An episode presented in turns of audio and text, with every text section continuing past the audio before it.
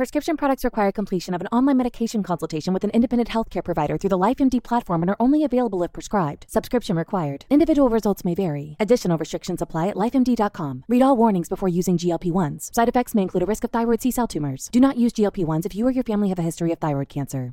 If you've struggled for years to lose weight and have given up hope, did you know you can now access G L P one prescription medications through LifeMD? LifeMD is now offering eligible patients online access to G L P one s, the breakthrough prescription medication that can help you lose body fat and weight. Listen to what people are saying. Probably the easiest thing I've ever done. The medication comes in the mail, and it's very easy to use. I've been able to live my normal lifestyle, and I've lost twenty pounds already, and I've never felt better. It changed my life.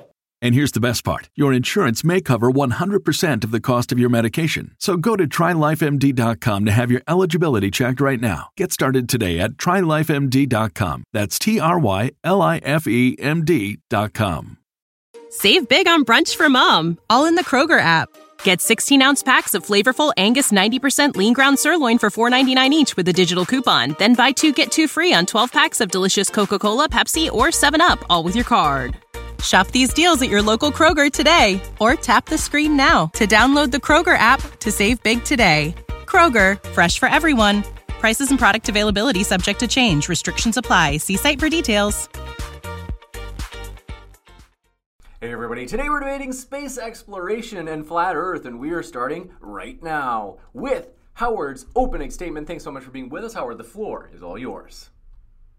Thank you, James, and uh, th- Let's uh, see if we can get my slideshow on and start with the first image, please. You bet, it's showing. Awesome. Well, first of all, I'm not a flat earther, so this is not a debate for me to prove flat earth. I'm a globe and a space exploration skeptic because there's lots of evidence that conflicts with what we've been told to believe.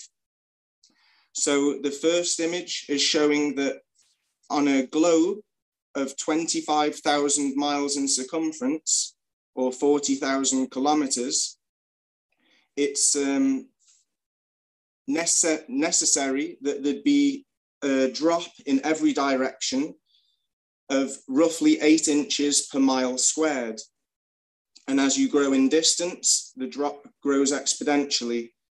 I've checked with many mathematicians. There's different uh, formulas, different ways to calculate this, but all of the different uh, methods equal a very similar number. So we shouldn't be able to see four thousand kilometers away, or, sorry, four hundred forty-three kilometers away, but we can, as seen on the Guinness Book of Records. Sorry, it is um, four, four kilometers, yeah. Um, so we can see the Guinness Book of Records example, where we can see four thousand kilometers away.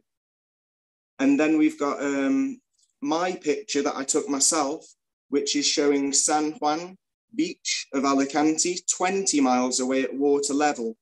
In the daytime, we can see the buildings from top to bottom. Some of those buildings are less than eighty meters. And the best part is at nighttime, we can see the streetlights along the beachfront.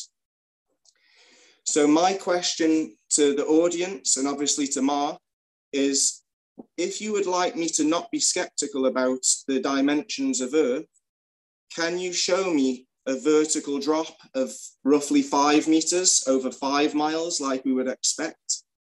Can you show me a vertical drop of approximately twenty meters over ten miles like we would expect? Or can you debunk Uh, my image by showing me a vertical drop of at least half, um, let, what should be eighty meters over twenty miles? I don't think you can, because I've made many observations in many locations, because people say that some parts of the Earth is more curvy than others, like Neil deGrasse Tyson says it's a pear shape, maybe because Mother Nature, it had apples for men and pears for women, I don't know. But yes, seriously, I don't see any vertical drop. Now, I don't expect to see curvature, but I expect to see landscape lost behind or below the horizon. So just to repeat on that, there should be five meters over five miles, twenty meters over ten miles, eighty meters over twenty miles. we don't have to go much further than that, because if there's a curve in the water, then it should be over just one or two miles noticeable, which I don't think it is. So that's my first slide. If we could go to the next one, please, James. You bet. Show me slide two. Thank you. So we're told that we're traveling half a million miles per hour with the sun around the Milky Way. My problem with that is, not only do we still see the same constellations as the Egyptians, the Mayans, and the Aztecs did thousands of years ago, which they've left for us carved in stone, and everything's still in place. There's no disfigurement to any of the constellations, but we can look at it more simple. We're told to believe that we're spinning on our axis, evolving the sun, and that the sun's going around the Milky Way. Yet when we make a recording of the stars at night and speed it up, we can see the star trails are going in perfect circles. Now, I can understand that would work for Polaris, the North Star, and even like the Big and Little Dipper that go around the pole star. But as we venture further south, for example, we can see Orion. Now, if we look at the middle image, we can see that not only are we tilted twenty-three point four degrees, which if you deduct that off ninety degrees leaves sixty-six point six degrees, the devil's number, but mainly we're also on the completely other side of the sun in June compared to December, as the middle image shows at the bottom. So we should be looking in a completely di- different direction. So my question is to Mark and to the audience, why is it that we can still see Orion six months later, just at a different time of night? Not only can we still see it, but as the star trail picture shows on the left, we see it crossing the exact same path in the sky, no matter what time of year, just at a different time of night. So that doesn't make sense on a globe, which is why myself and many others are skeptical about the globe, because the stars would be completely different, or at least they would cross a different path in the sky, but the angle is exactly the same. It's just the time that's different. So that's my point for that slide. If we could go to the next one, please. You got it. Going to slide three, showing right now. Thank you. Now, here I've taken some images from the E S A, the European Space Agency, and they don't match each other, which is kind of ridiculous. And even on their own website, they admit that these images have been enhanced. They're images, they're not photos, as admitted on the website. But even just looking at the images, some have got clouds, some have got absolutely no clouds. They're all different colors of ocean. They're different colors of um, continents. And we can clearly see the nighttime pictures show where London, Birmingham, Manchester, and Liverpool, all the big cities are very visible at night. Yet in none of the daytime images can we see any sign of London or any other city, even though they appear so big at night time. So I'm not convinced, and no no globe skeptic is convinced by these images anymore, because when we go on Google image search, most of them are cartoons. I've been very fair and found the best ones I could to compare them with snow, without snow. There's no sign of city. They're clearly images, as the E S A website clearly states themselves. So as there's no photos of the United Kingdom, there's no photos of Australia, there's just composite images that have been stitched together from high altitude uh, drone and uh, aircraft pictures, and mostly C G I or just cartoons, which is why the weather reports are always in front of cartoons and never real time or showing us what happened in a storm the day before. So that's my main point for that slide.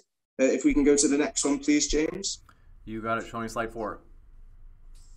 Thank you. Here we can see an image from the Discover satellite.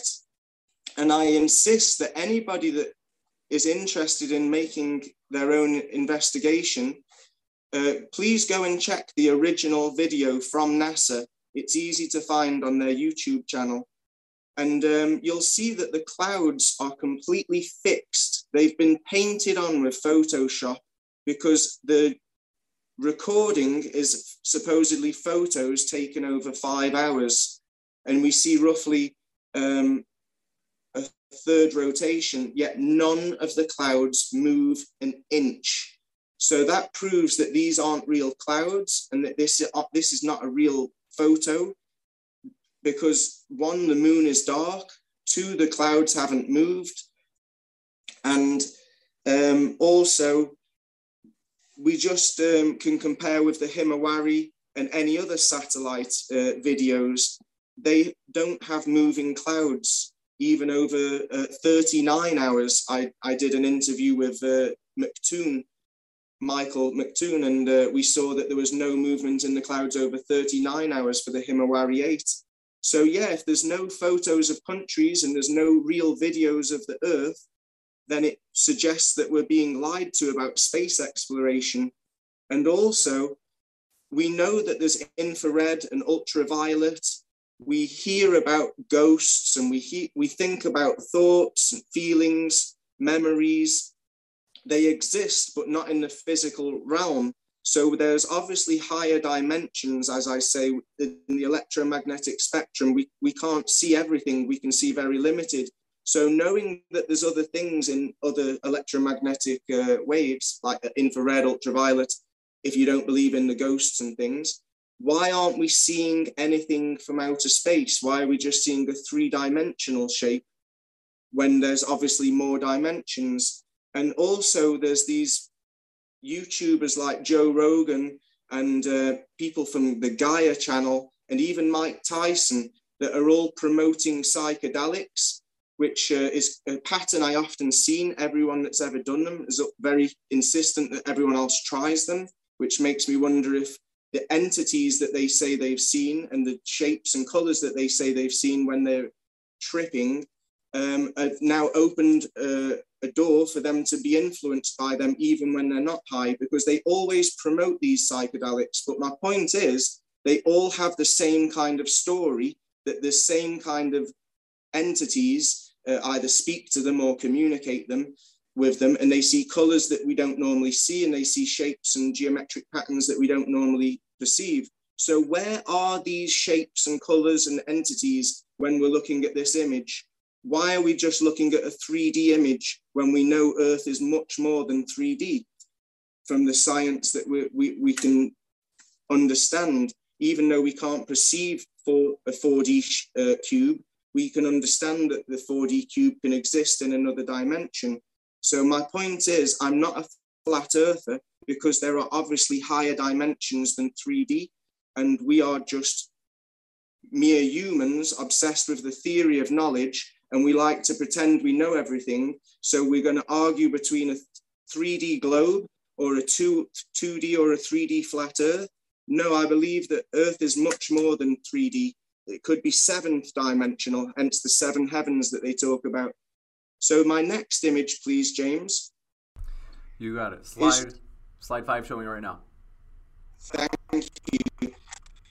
Here I'm showing that not only has the Bible got over two hundred passages that reference uh, stationary level creation that is not a ball, it's not shooting through space and it, it lost in direction, it's completely fixed and it's um, in, enclosed, hence why they talk about the firmament.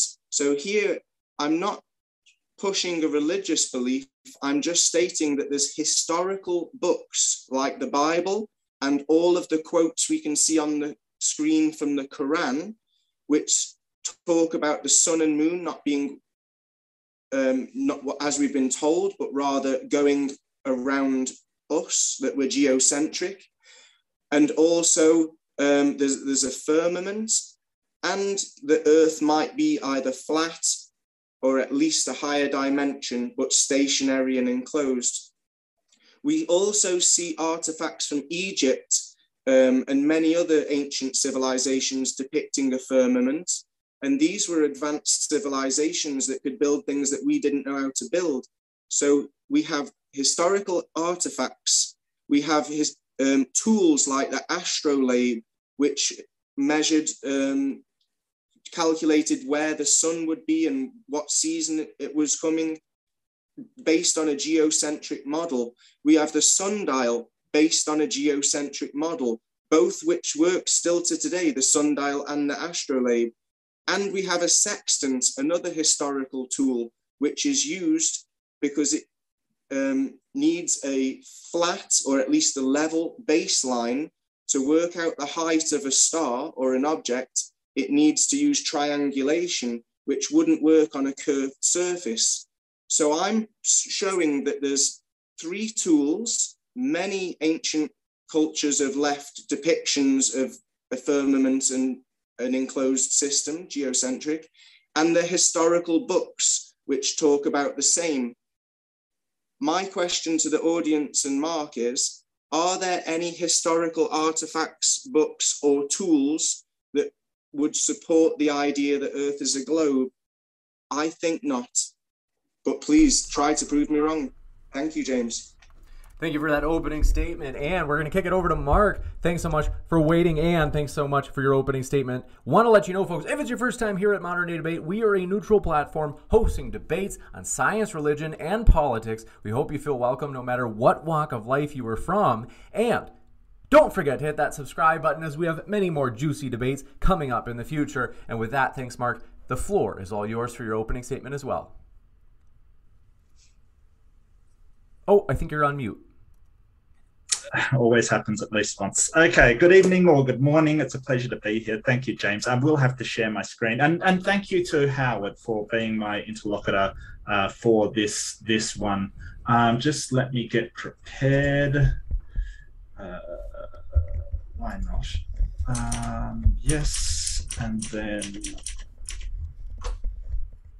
uh, screen.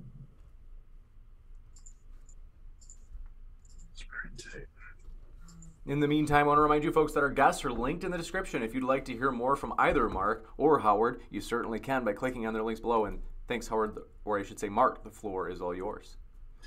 Thank you so much, and thank you to everybody for joining me for this debate, space exploration and the globe model. Um, now, first off, I want to sort of talk about um, what a, glo a mo scientific model is. Uh, a scientific model is a representation of empirical phenomenon, events, or physical processes. So it's a description of reality, basically. Um, we don't seem to have absolutely perfect models. They, they don't seem to exist, at least not yet. We're always learning new things and updating our models to be in line with what we currently know. This doesn't make the model useless or even inaccurate. What it means is that we just add more and more knowledge to the, to, to the model. Um, take the model of the anatomy of humans. There's more and more we learn about our bodies and how they work, and we update our model of, of what we know with the new things that we learn. Um, so the, the other question is, what makes a model useful or true? Um, a model is shown to be true when it has the ability to explain past observations and, and this is the important part, has the ability to predict future events. The accurate prediction of future events is what gives us confidence that a model accurately shows what is empirically true. Failed predictions cause us to lose confidence in the model. Um, models like um, the, the in medicine, the humors um, system of the four humors, that was dropped because the predictions that we made weren't in line with what was happening. Um, examples of models are an economic model. It's accurate when it can predict future market trends, or uh, a geological model, which is accurate when it can predict when certain rock types are going to be found, or that when somebody predicts where oil is going to be found. That's how we know that the, the model is accurate and the, is true. Um, now, what predictions has the globe and uh, cosmological model made? Um, the, the existence of Neptune, it was predicted before it was found. Um, it was predicted based upon Newton's laws, quite famously. Um, background microwave radiation. This was predicted and then found by people that weren't even looking for it. In fact, they were trying to get rid of the sound of the radiation and didn't realise what they'd found. Um, that was one hundred percent predicted before it was found. Um, prediction of uh, comets coming back. We can predict to a very high accuracy when comets will enter and, and um, um, come back towards the Earth so people can see them in the sky, uh, sky. Same with meteor showers. You can predict when those showers will happen to a great frequency, and usually on the news they will present when it's actually happening so you can view it. Um, and the eclipses, I will get back to that. I want to just put that one there. I'll talk more about that later, but that's a big one. Um, and those are just a few of the things that, that can be um, predicted. Now, I I don't want to inundate um, Howard with a ton of things. So there's three things that I want to touch on um, that I really want to focus on. And the first is um, the circumpolar stars. Now, this is the northern hemisphere, um, sort of where Howard is. And do you notice it goes in sort of an anti-clockwise direction? And I'll show that here. It's going that way. Um, so this anti-clockwise direction will always be seen from the northern hemisphere. And if you give it a sec, I'll, it'll switch to the south. Now, this is Australia, where I am. And you see it's going in a clockwise direction, the opposite way. And there's a very good reason for that. Um, you'll never see this, this direction coming from the higher, um, higher up in the north. Um, and, and there's a very good reason. I'll explain that now. Uh, one sec. There we go. Um, so... This is from a person in the northern hemisphere here, and he's seeing the stars rotating around the north celestial pole, but he won't see the stars rotating about, about the south circumpolar, um, the circumpolar stars south, it, because the, the, the globe is blocking his view. So something like the Southern Cross, Howard will never see it from where he is in England because the globe is blocking his view of the Southern Cross. Whereas me in Australia, I will never see Polaris um, up here because it, the globe is blocking my view. Now, this is from the, the Southern Hemisphere perspective, and I want to I want to look at it from this perspective. It explains why somebody in Africa, in Australia and South America all see the same stars that the Northern Hemisphere people or, or the higher latitudes in the Northern Hemisphere won't see. And they will all see the same stars in the same constellations, all rotating around a central point. And that's how they see it while the Northern doesn't. Now, let's take an example of a possible alternative. Now, I, I do concede that this is not necessarily uh, Howard's model, but let's take this flat possible model. How do they see the same stars? If you look south from Australia, south from um, South America, and south from Africa, you all see the same constellations. And how is that possible? Um, all rotating around a central point. Um, here's another possible globe model replacement. Uh, again, you have the same problem. If you look south from Australia, you're up here. If you look south from Africa, you're down here. Yet they're all still rotating around the same axis. This would be the problem of, of a flat Earth of the models that I've described. You would have to have multiple circumpolar stars all rotating south of each of these continents. And that's not what we see. So, ships over the edge of the Earth? Nope, this ship isn't sunk. It's just behind, behind the edge of the horizon. This is this is can be seen. I live on the coast. I've seen multiple ships go over the horizon like this. It's very, very common. Again, another ship over the horizon. Um, and sort of, so why are, do we not see the bottom while we still see the top? And I'll show you why that is. So this is a buoy uh, observed from almost sea level. And you can see the wind farm in the background. See how some of the blades have been cut off. It, you can't see very much of them at all. Now, this photo is from fifty metres extra distance and twenty-five metres up. Um, you can now see all of the blades and, and a lot more of these wind turbines while you can see way past the buoy. The question is going to be, why can you see more of these turbines when you're further away? Um, that just doesn't seem to make any sense on any other model. Now, I can describe that on the globe model. As you go up, what you can do is see more of the object. This even works when you go further away and further up. You can still see more of the object. Less than before, but more of the object. The globe perfectly explains why we see this phenomenon, and there's there's no reason why it wouldn't work like this. And my question is to uh, Howard is is how is how is that possible if if there is a flat plane there? Now these are examples of a blood moon, and these these look awesome. They've got a really really nasty red color, um, and and they they appear in the sky at certain times. And uh, I'd like to know how these work in Howard's uh, model that he's proposing, or, or uh, not any alternative model really. Um, in the, the globe model, it's explained as such. You have the light come in here. Now what it happens is it goes through the atmosphere and it's scattered. It's a total lunar eclipse, so the Earth is perfectly in between the sun and the moon. So the light comes in and it's scattered by the atmosphere. Um, exactly the same phenomenon that we see by the setting of the sun and the, the rising of the sun, how it's red. Um, it's exactly the same phenomenon. That light gets cast upon the sun, uh, the moon, sorry, I beg your pardon, and it makes it seem red. And it also bends passing through the atmosphere, affected by the laws of, of uh, gravity and the, the, the particles. So it, it, the same phenomenon as refraction we have on the Earth, we see it refract going around the Earth as it passes through the atmosphere, especially if it's very hot.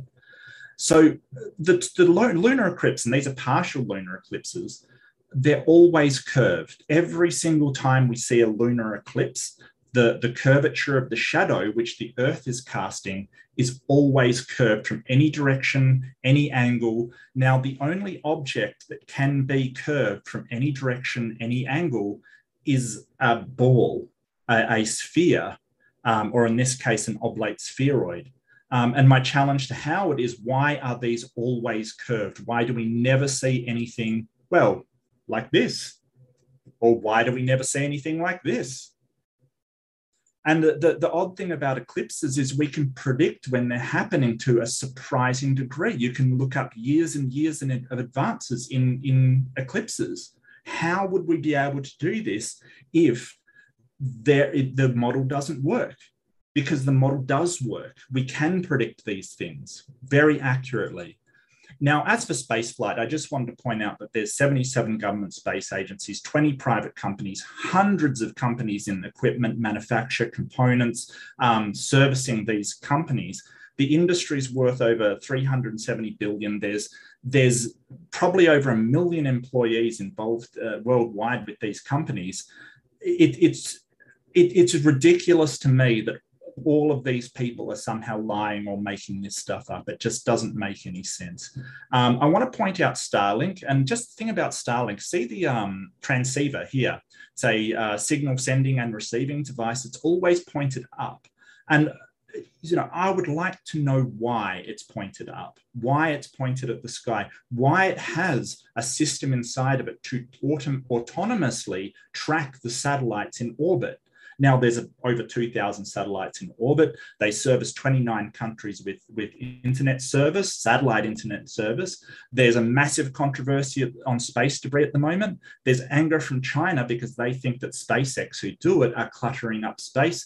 It's, and this is a picture of the um, spaceship that took a payload of these satellites up into orbit, and there's multiple pictures of them um, that you can see. So as for space flight, I, I just don't know how or how they would deliver Starlink without a satellite system around the Earth. Um, and perhaps Howard can tell us. But um, I think I'll, I'll leave it there, and thank you so much for indulging me. Um, and uh, I'll kick it back to James for uh, um, what he wants to do. Thank you. Thanks so much, Mark, for that opening statement as well. And want to let you know, folks, if you are new to Modern Day Debate, we are a neutral platform hosting debates on science, religion, and politics. We hope you feel welcome no matter what walk of life you are from. And also want to say, don't forget to hit that subscribe button, as we have many more juicy debates coming up in the future. You don't want to miss them. So hit that subscribe button and that notification bell as well. And with that, we're going to kick it into open discussion. So gentlemen, with if it gets too wild, we'll cut it into two minute intervals for your responses.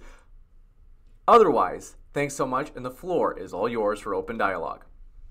Thank you so much, James. There's no reason it has to be wild, although I do want to I do want to just touch on how the, the, the debate isn't really about ghosts or the Bible or just any of this other stuff that you sort of brought up. I, I, I find it kind of weird that you sort of bring up why we don't see into more than three dimensions. I mean, do, do you usually see in more than three dimensions day to day? Or uh, I, don't, I don't understand why that would be something we expect.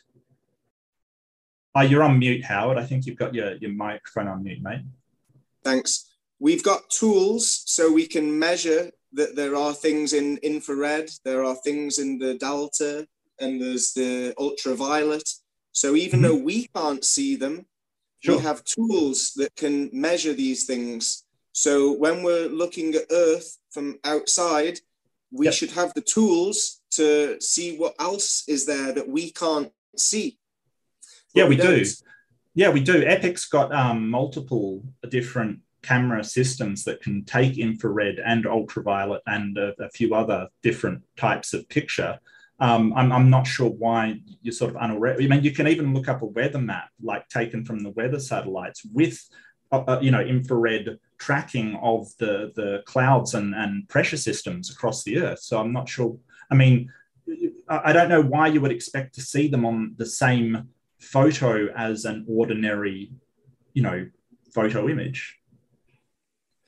Well, if we could start from number one, uh, what I was hoping is we could go through my points. What's number and one? After, and then afterwards we can go through your points. Oh, I've, sure, I've sure. That'd be brilliant. Yeah, um, number so, one was... Num- uh, I, I, I'm one sorry. Was, yeah. The number one was that we can see too far, thanks to the Guinness Book of Records. Oh, yes. Which is a solid, yeah. solid source. We can see really too far. And um, everybody that comes to Benidorm can see streetlights twenty miles away. So we shouldn't see anything that's under eighty meters tall. Yet we see the streetlights along the beachfront twenty miles away when looking at what from Benidorm at water level under the cable ski. So we're clearly within fifty centimeters from the water, and we can see the street lights all night, every night, as long as it's clear. Because if it's atmospheric conditions, then, you know, maybe we can't see very far. But when it's a clear day, we can clearly see that there's not even what what's a street light, twelve meters. So say fifteen meters with the being a little bit higher than the water. So we can see that there's not even fifteen meters of vertical drop from Benidorm to San Juan Alicante. Or we can go to Denia and see the whole island of Ibiza, which is supposed to be... Yeah, I think you're moving subjects a bit fast here, if you'll just let me get a word in. Um, sure. You said that you went to many mathematicians. I'd like to know who they are and whether they told you the Earth was flat, because it doesn't sound like you've quoted who you've gone to. Um, the, the, okay, the image that you brought up was the Guinness Book of Records for the longest line of sight, not the longest line of sight at sea level, and even put the mountains in there to show that it wasn't at sea level. Um, with your measurements or your, your sort of eyeball eyeballing it um, um, at, I don't know where this place is, but you've got streetlights that you're roughly estimating the, the, the height of. You've got basically, um, you don't know the elevation of that land at that height because you haven't given me any elevation. You might be looking upwards rather than across a flat plain, right? We're looking across water. Right, but the lights aren't obviously in water. No, they're, they're along right. the beachfront, so they're about fifteen metres above right. water level. I've been there myself. You can look on Google yeah. images. The, the, the problem is that you haven't made any kind of measurements or any kind of, like what you would do if you're, you're looking to prove this is the case is take some actual measurements and not just eyeball it. Because while we can look at things and say, hey, that looks like it will fit there. And that microwave looks like it will fit in that space, which I've done myself. And unless you measure it, you can be very, very wrong about that. Just looking at things is not a very good way to empirically determine what you are looking at is correct. If I may, I do know the measurements of the tallest building in San Juan Alicante. It's on Google. Everyone can check this. The tallest building in San Juan Alicante is ninety-six meters. Now, we can see even the small buildings all the way down to the bottom. And don't forget, we can see the street lights along the beach promenade, which are clearly much less than eighty meters from sea level. There should well, be eighty meters of vertical drop. And if I may quickly, Ibiza, if you want a measurement, the highest point of Ibiza's mountain is four hundred seventy-five meters from sea level. Yet we can see the whole island right down to the port of Ibiza from Denia on a clear day. Yet there's supposed to be two thousand meters yeah, clear of hot vertical day. Drop from where I am in the peninsula of Spain to Ibiza. There should be two thousand meters drop. Yet we can see that there's not, because we can see the whole yeah. mountain right down to the port. Clear hot day. Did you take into account refraction? It doesn't no. matter where. The, no, you answer. didn't. Let me, yeah, let me answer. Please don't make assumptions, Mark. I'm trying to answer you. I mm-hmm. have made many observations at many different times of the day, at many different times of the year. It doesn't matter where the light source is, doesn't matter where the sun is, doesn't matter which distance you look, there is always no vertical, there's never any landscape or objects hidden behind or below the curvature that we're told okay. to believe in. So you say that, but we don't have any measurements, any clear measurements, just rough approximations from yourself. We don't have any photos, any kind of evidence coming up from you. What I'd like to do is tie it back to the buoy photos that I had and ask you why it is that when you get further away, then at a higher elevation, you can see more of the wind turbines and not less. If it's a flat plane, what you would expect if you increase the distance and then elevate, you should see less. Well, before we go on to your points, because I've got an answer for Well, no, everyone. I'd like to cover I this. Want, I'd like to cover this. So no, no, no, no, no. We're not going to take up all the time with your points. This is directly connected to yours. So if you could okay. answer me that. Sure. Which one was that? It's the laws of perspective, which we all know. As you get higher, you can see further. And obviously things like waves that are closer might appear bigger than the things that are further behind them. This is standard law of perspective. We all should know that. And atmospheric conditions, which is why we call it the vanishing point, because things at the horizon get compressed more than things above the horizon or things below the horizon. This is simple laws of perspective. Okay, anyone so why, done, why anyone if that's done com- class would know this. Why, if it's completely flat, if you get higher, why do you see further? If you're getting further away from the object, why is that? It's the laws of. I didn't. Yeah, say the laws of perspective don't cover that. I mean, you're basically saying yes, things at the horizon get more compressed. No matter what. Where's the compression? The, no matter what shape the surface is, when you get higher, you can see further, either on a flat surface or a curved surface. You no, that's not true. Further. Yes, it is. Everyone no, knows that. You're the only person that's ever disagreed with that. But but you're basically saying that that entire, the amount that you see is all given by, like you can see way more than twenty-five meters of those wind turbines. And you're saying that's all elevation. That's ridiculous. No, it's ridiculous to say that ships go over the horizon. But then when I show landscape, like streetlights, buildings, or a whole island, oh, that hasn't gone over the horizon. Then how ships do you explain those ships over the horizon? They've been cut off from the bottom. How do you explain they're, that? They're on the horizon, so they're getting compressed more than half the top of them. Of the boat or half of them we, are getting compressed. There's no compression. They're, they're half cut off. I don't want to talk over each other, otherwise... Yeah, James, okay, no, fair enough, fair minutes. enough. Let, let me yeah, get yeah, a word. Fair enough. So my point is, the p- bottom of the boat is closer to the horizon than the top of the boat, or the bottom of the w- wind turbine is closer to the horizon than the top of the wind turbine. So it gets more compressed. That's why it's called the vanishing point. And waves, waves in the ocean that are closer will appear bigger Like if I show my hand now, this hand looks like it's smaller, doesn't it? It's not smaller, Mark. You know it's the same size. It's yeah, but half that hasn't been cut off. Called the law of perspective. Now, if you put this on the horizon, not only does it look smaller than the wave that's in front of it, it's also getting compressed as well as look being further away. So obviously what you've shown are visual um, optical effects. And my point is, if you'd taken the measurements until the boat, or if you'd given the measurements until the wind turbine, we could all see that we shouldn't even see them at all. But we can. No, but, so that but when you, when you, of, it's not yeah, because if I could just get a word in, you've been speaking for a while away. now.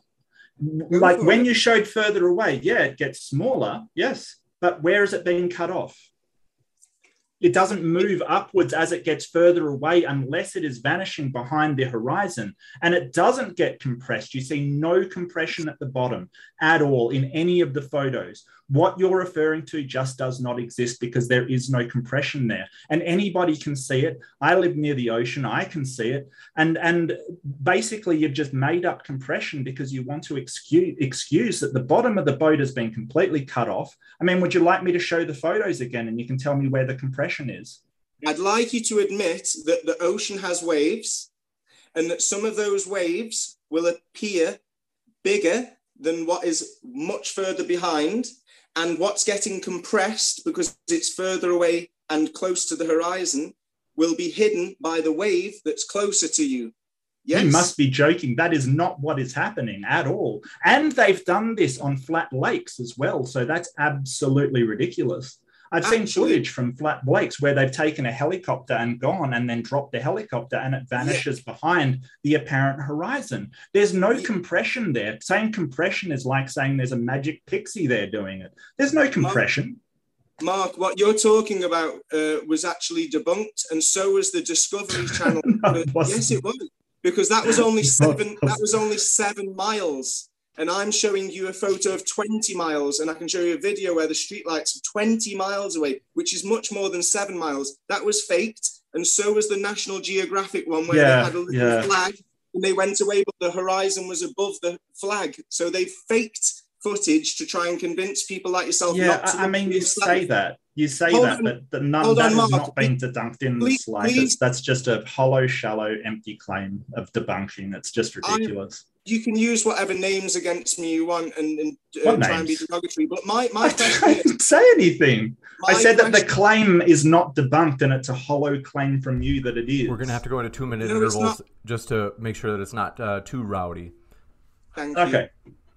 Can I go first? My point is, Mark, you haven't given any measurements, yet you're saying that I haven't. I've just told you the measurements of the tallest building in Alicante. I've told you the tallest mountain in Ibiza. I've told you the distances. So please don't use reverse psychology. You haven't, you're the one that isn't giving distances, and you're the one that isn't giving the vertical drop or the height of these objects. So please don't use reverse psychology to discredit me when you're the one that's not giving sizes and distances.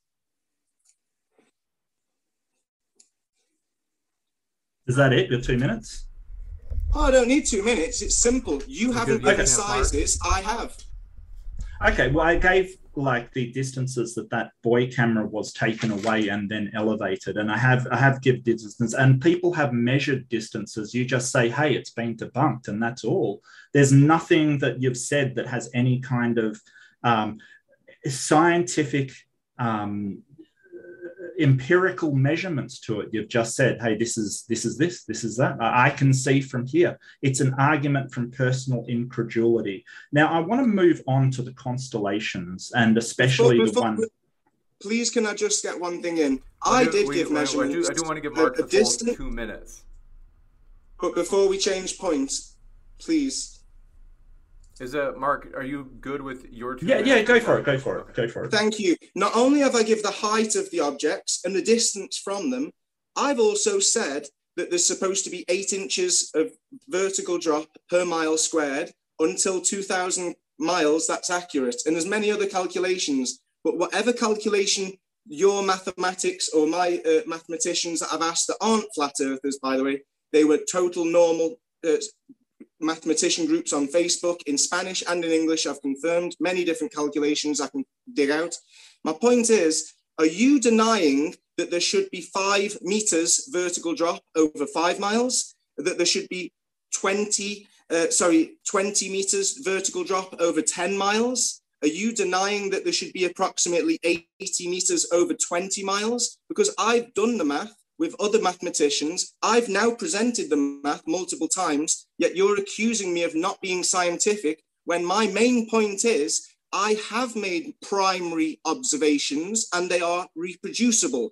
You are coming here with secondary information that you believe in, because if you'd made your own primary observations with measurements of the height and distance from what there should be lost, then you wouldn't be sat there so smug. You would be like, wow, maybe we are being lied to about the dimensions of Earth because we can see way too far.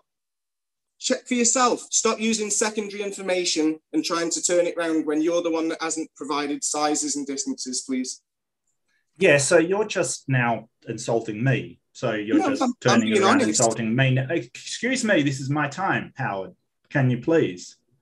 Okay. So I don't believe that you've accurately measured this building. I don't think you've provided any kind of elevation for the ground the building is on. What I think of that you've just decided that's the size of the building, and You've just, um, you've just, well, been a child for a start, and you've just basically said, "Hey, this is the height I think it should be," without any kind of where, where's your where's your measurements? Where are they? Google. Where's your? Th- hey, can I please finish?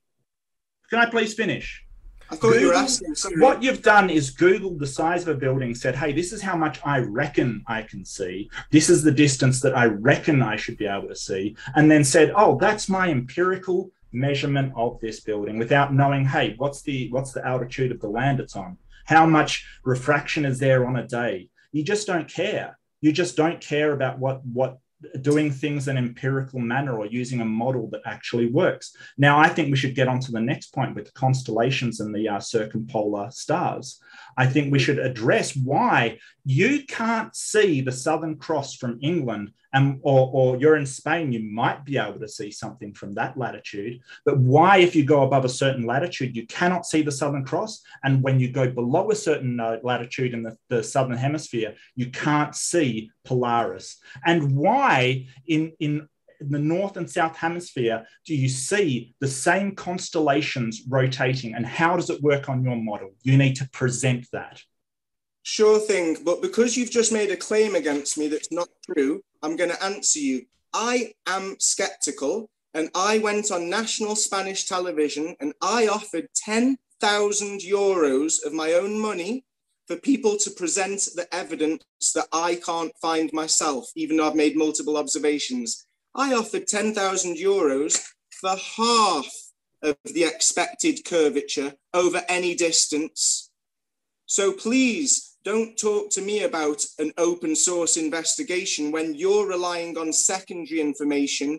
I'm making primary observations, and I've even offered money for people to compare evidence and show, prove me wrong with at least half of the expected curvature. Nobody could provide evidence. So take that back and go and do your own observations before you accuse people of reckoning things. I've been making an open source investigation, offering money. Nobody's been able to prove me wrong. So I'm here giving you an opportunity, and you haven't been able to do so. So let's move on. Yeah, that's fine. You want to talk about um, yeah. the star trails?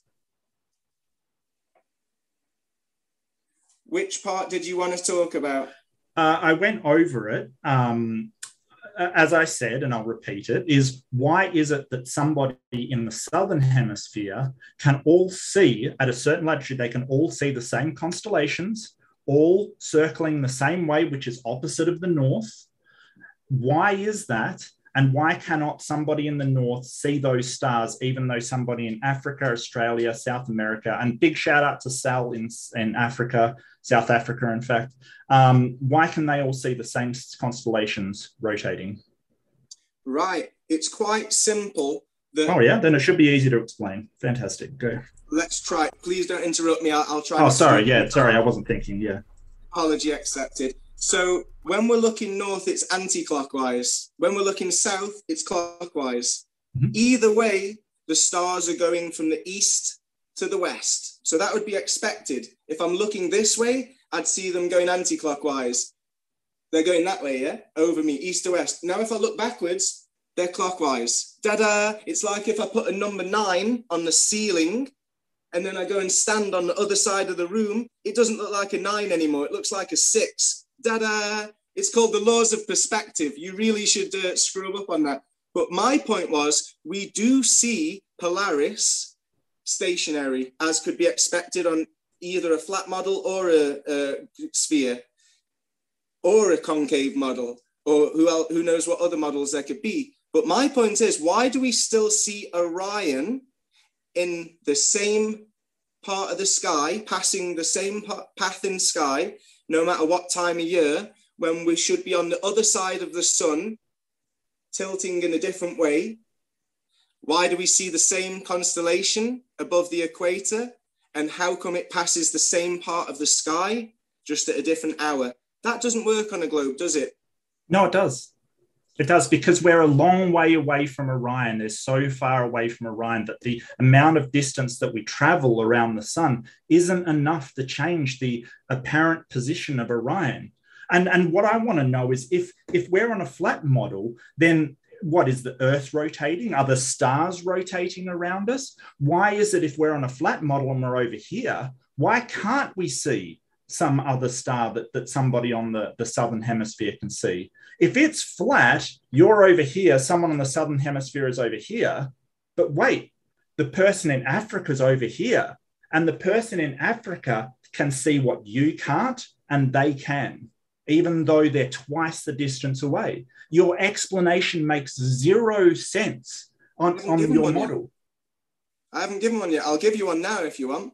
Sure, go for it. Give me the model of how that happens on a flat no, plane. No, you just, you just said, I, ha- I haven't given one yet, so I'll try now. But while I'm yeah. doing that, James, James, is it possible you could um, get the image two on the screen for, for when I come back to my point after I answer Mark's question?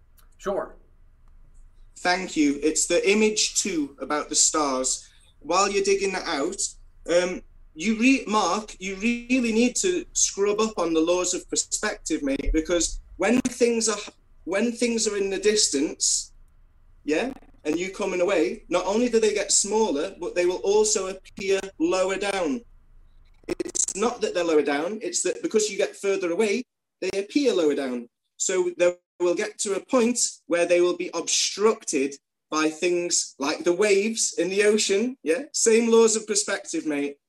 So buildings, mountains, as well as the atmosphere isn't transparent, you know, over such a distance, things will disappear either because of um, that refraction or distortion from pollution and stuff, or simply because they appear so low down that things that are closer obstruct them. So again, you really do need to learn the laws of perspective because, before you come and debate people that have been making this investigation for years, because I'm no expert, but this is basic stuff, mate.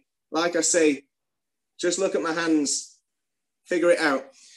Um, let me know when you've got the image on the screen, please, James. Yeah, just before you do that, I'll just address that, because in the example that I gave and what I showed was that the person in Africa was further away even still than the person in the Northern Hemisphere. So how does that work? They shouldn't be able to see the stars, but they do. So that point is completely useless because you're saying, hey, somebody further away shouldn't be able to see the stars, but Africa's further away still, and they still see it.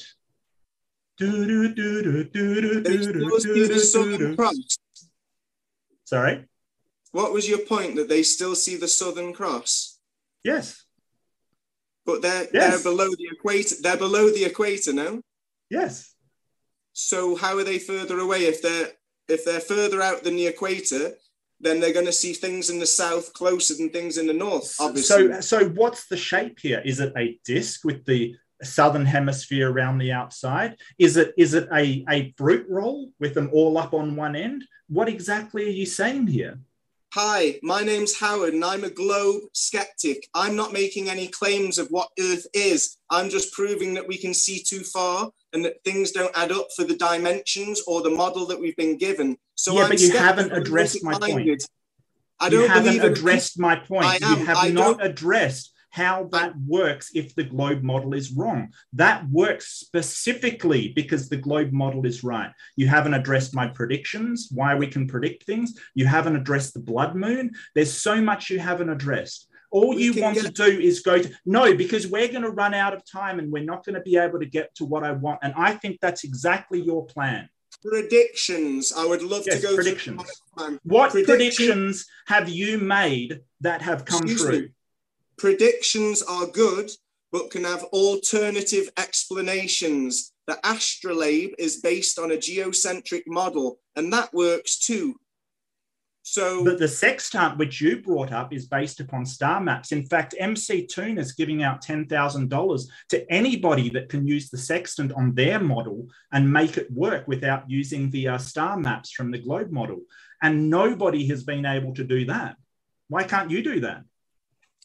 I'd have Why to look you? into it. I'm not an expert, but I know that a sextant oh. depends on track.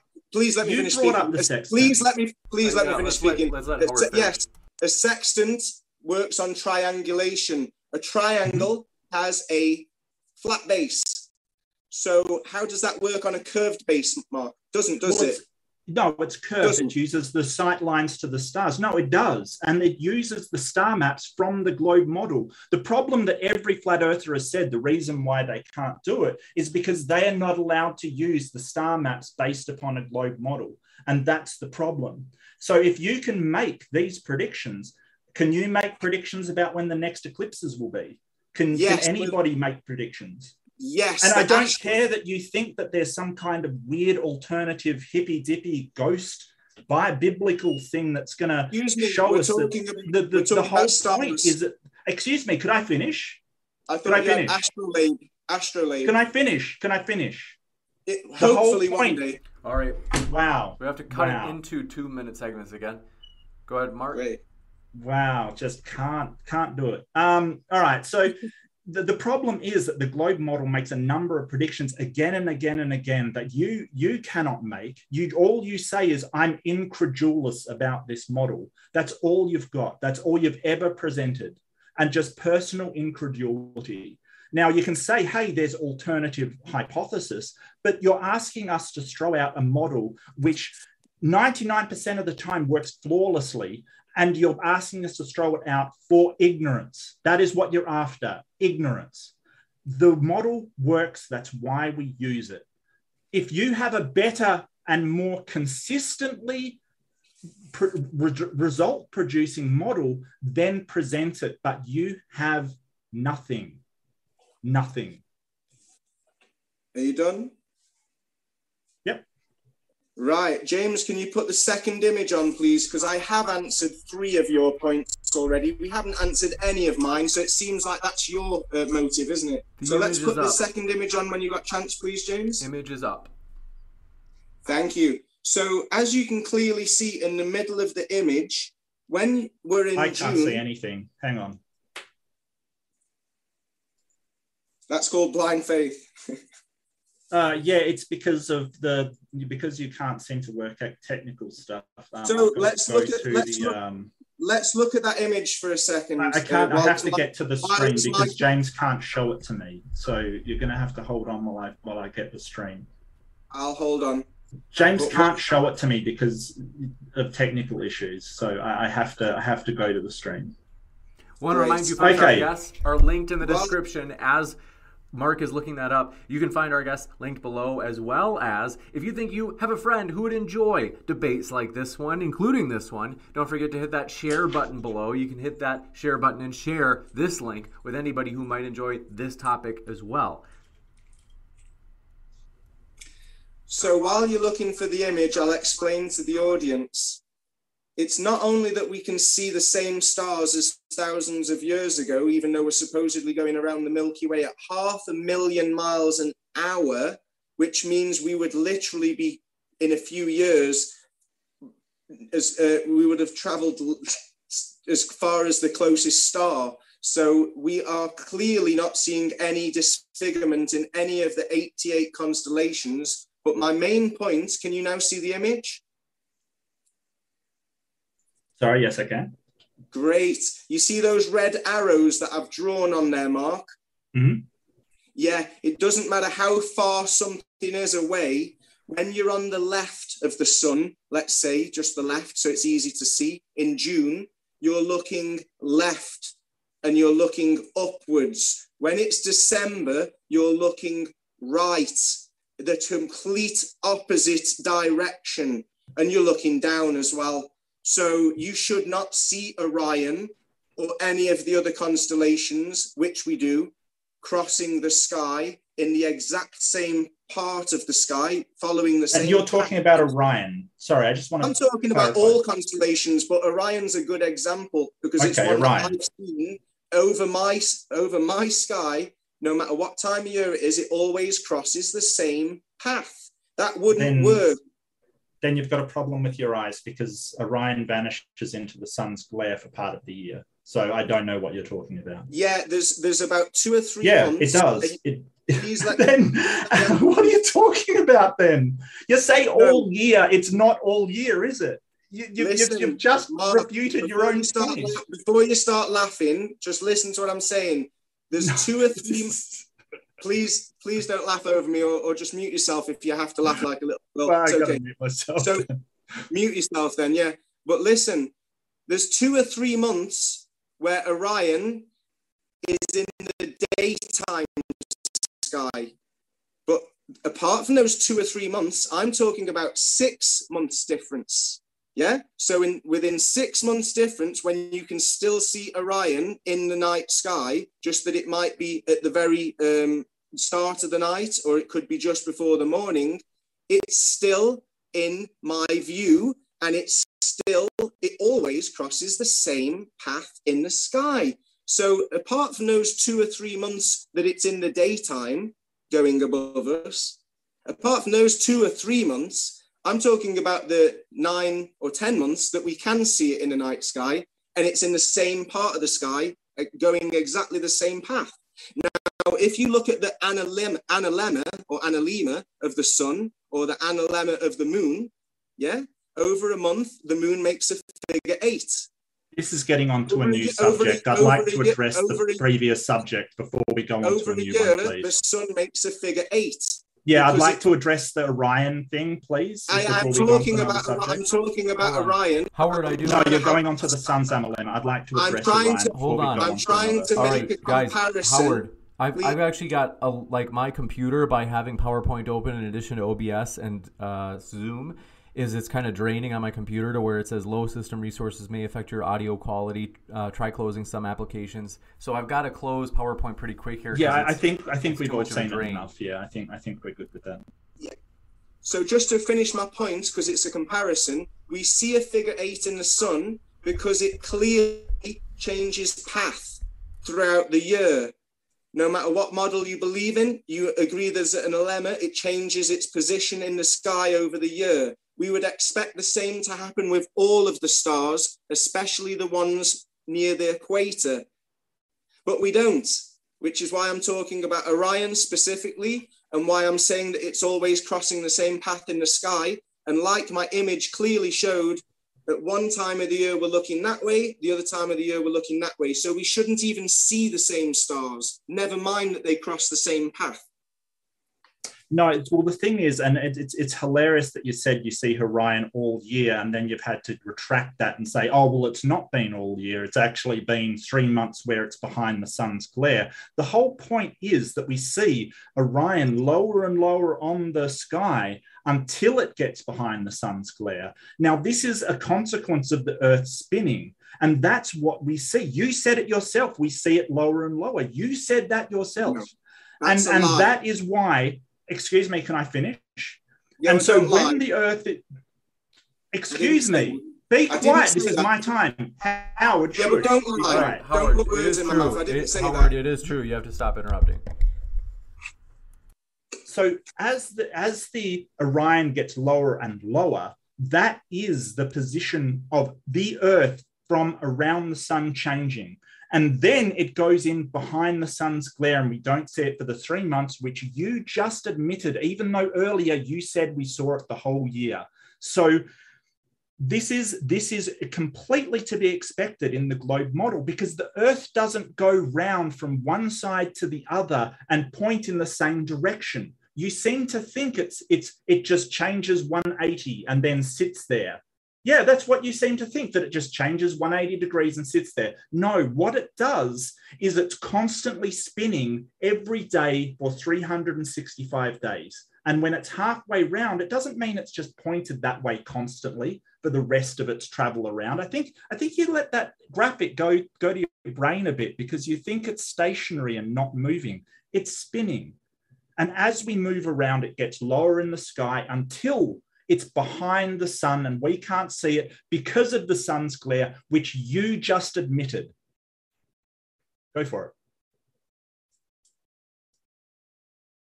it. I forgot that I had you on mute, Howard. I'm going to unmute you now. Uh, you have to click unmute on your end as well. Thank you. I clearly said that it's always in the same part of the sky and travels the same path in the sky. That conflicts with what you're claiming I said, that it gets lower. If I said it gets lower, I wouldn't say that you'd see it in the same part of the sky traveling the same path. So who's, who's the liar now? You're actually twisting my words. And I said that it's always in the same part of the sky throughout the whole year. There's only two or three months that we can't see it because it's daytime. But I never said it gets lower. And also, what you're saying about my graphic, it's obvious. At night time, you're looking that way in June. And at night time, you're looking that way in December, because supposedly the heliocentric model, Helios, which is the sun god, which makes you a sun worshipper, is in the middle. So if it's in the middle, you can't be looking at the same direction because it would be daytime. Duh. Sorry, mate, but stop twisting my words and being a liar and then accusing me of being a liar. Yeah, what you, really you said is your... it travels across the sky and gets lower in the sky. That is the Earth no, spinning. And the reason it's why you can't see Orion in the in the when the sun's up is because it's behind the sun, not just because it's bright. That's that's got nothing to do with it. The sun's in the sky. The sun's not low down. What are you talking about, Mark? You... You're making a bit of a fool out of yourself here, mate. You're lying in front of everybody, and you're twisting my words when everyone can I'm, clearly I'm, see. I'm certainly not lying. Image. You can I'm see in my lying. image what I'm saying. I put an image because I didn't want you to twist my words. The image shows what I was saying, and everyone's heard me say it about five times. You're lying about what I've said. I never said it gets lower. I said it clearly stays in the same part of the sky. Do you realise just you just claimed that the uh, that you, the sun's in the sky and doesn't go lower? Are you are you aware you just said that? I didn't say that the sun doesn't go lower. I said that the right. stars don't go lower. Stop twisting my words to try and gain a point. But you are three, losing points three by months of it where you can't. You have to go into Q and A in just a couple of minutes, gentlemen. The in sun's in the each of you have uh, two minutes to draw together the final threads from tonight's debate. We'll start with, given that we started at the very beginning with Howard, we'll start with Howard, and then we'll go over to Mark Reed for the last word. Howard, you've got two minutes. Great. So just to remind everybody, there's supposed to be five meters drop over five miles. Go to the beach, go to a river or a lake and make your own observations, and stop listening to people like Mark and stop taking secondary information with blind faith. Make your own primary observations. Then go and look at that secondary information that I said, that either from the International Space Station or the E S A, and look at your own country. Search for a real photo of a whole country and try and date it back to see variety over the years. You won't find any. There's hardly any pictures because they're not photos, which is why they're all different colors, which is why there's no signs of city in the daytime, but lots of light at night. And that's why some have got clouds and some have got no clouds. Go and look at videos of the Earth rotating or geostationary satellites and see that the clouds are fixed throughout the whole rotation. And then look for historical evidence of the globe. You won't find any, but you will find books, artifacts, carvings, and you'll even find tools like the sextant, the sundial, and my favorite, the astrolabe, which does predict eclipses. And on the eclipses, I wanted to say, is it the stellium eclipse, where you see the sun and the moon at the same time above the horizon? It's not shade of the earth that causes a shadow. It's different phases of illumination, because if you put water under moonlight during a full moon or shortly after the full moon, you'll see that moonlight chills water. I don't know if it gives cold or takes heat, but you use a magnifying glass and you can amplify the effect, which means you're manipulating uh, the cause. So it's definitely an independent variable. Moonlight chills, it's silver. Sunlight's gold, it heats. There's yin, there's yang, masculine, feminine, proton, electron. We're in a big atom atmosphere. Come on, guys, get your own observations and stop listening to these people and stop trusting secondary information. Thank you very much. Thank you very much. And we are going to jump into the Q and A soon, folks. So if you happen to have a question, here is how you can submit it. There are two ways. One, if you tag me with at Modern Day Debate in the live chat. And then the other is if you send in a super chat, we put those at the top of the list. And thanks so much, Mark. The floor is all yours for your two-minute closing as well. Fantastic. Thank you. So I had a number of challenges for Howard. I noticed he did, didn't address the blood moon at all, just threw in some rinky-dink explanation at the end, just, just trying to say anything to wave it away. Um, I brought up Starlink and why the dish is always pointing up. He never addressed that anyway. He wanted to do his four points first, of course, because he didn't want me to actually get to mine. Um, I managed to tie mine in with his points, luckily, but, you know, if if Howard had his way, we'd never even get to my points at all, which is exactly what he planned, obviously.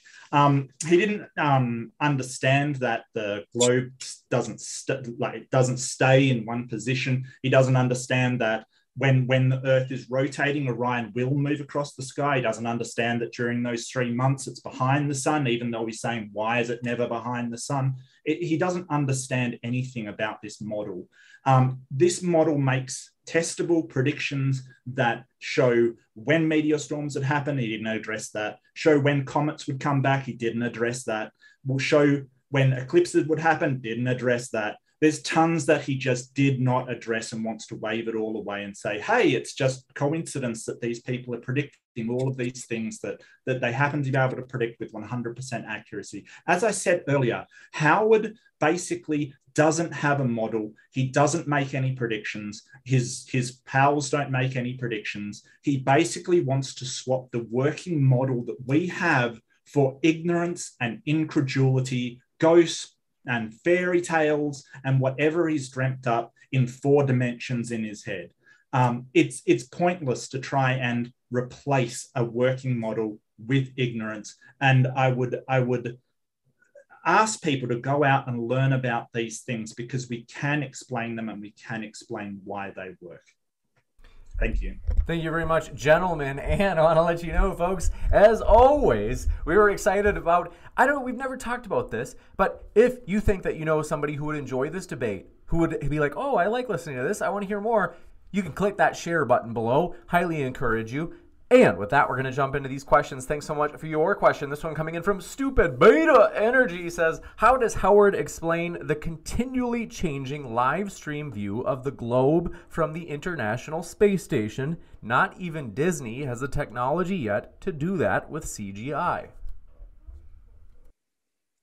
Try watching um, Star Wars and then tell me they haven't got the technology to use a fisheye lens from a high altitude, and then get people in either an aeroplane that's zero G uh, up and down to give the effects that they're floating.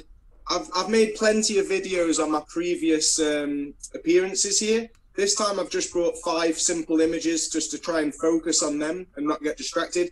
But I've used in, in previous um, debates videos that show exactly how they can fake it with Hollywood studio technology.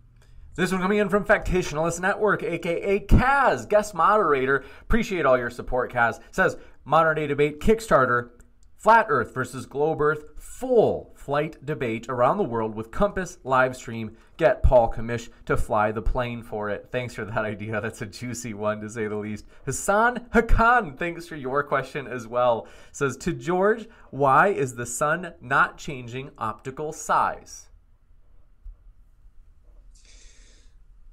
I don't have the answers, but my theory would be that we're looking at a higher dimensional object, which was why we only see one face of the moon, because we're seeing a physical face of the moon, yet we don't see the sides, the top, or the back ever. And they can give explanations that it's perfectly rotating the opposite way at the same exact time as us, and that the sun is four hundred times bigger, but just magically exactly four hundred times closer. So the moon is four hundred times closer than the sun, which makes them appear the same size. So my question is, why don't the sun and the moon ever change size from uh, comparing to each other? Ian, thank you because, very much. Because, yeah, we don't know. Thanks for your question as well. It says, Dabin Good says, what is the Saros cycle? When was it discovered? What is the S? It's spelled S A R O S, the Saros cycle. And when was it discovered? Is it for me or Mark? They don't even say. Well, while you're looking for the next question, Starlink bounces signals off the electromagnetic firmament known as the Van Allen belt. Satellites use balloons. NASA is the biggest consumer of helium. Uh, you can check well, this in Google. This doesn't is this really have related to the question? question. Yeah. No, but it was focus. Your point. Focus. This one your going point. into... Well, the Saros cycle is the reoccurrence of eclipses.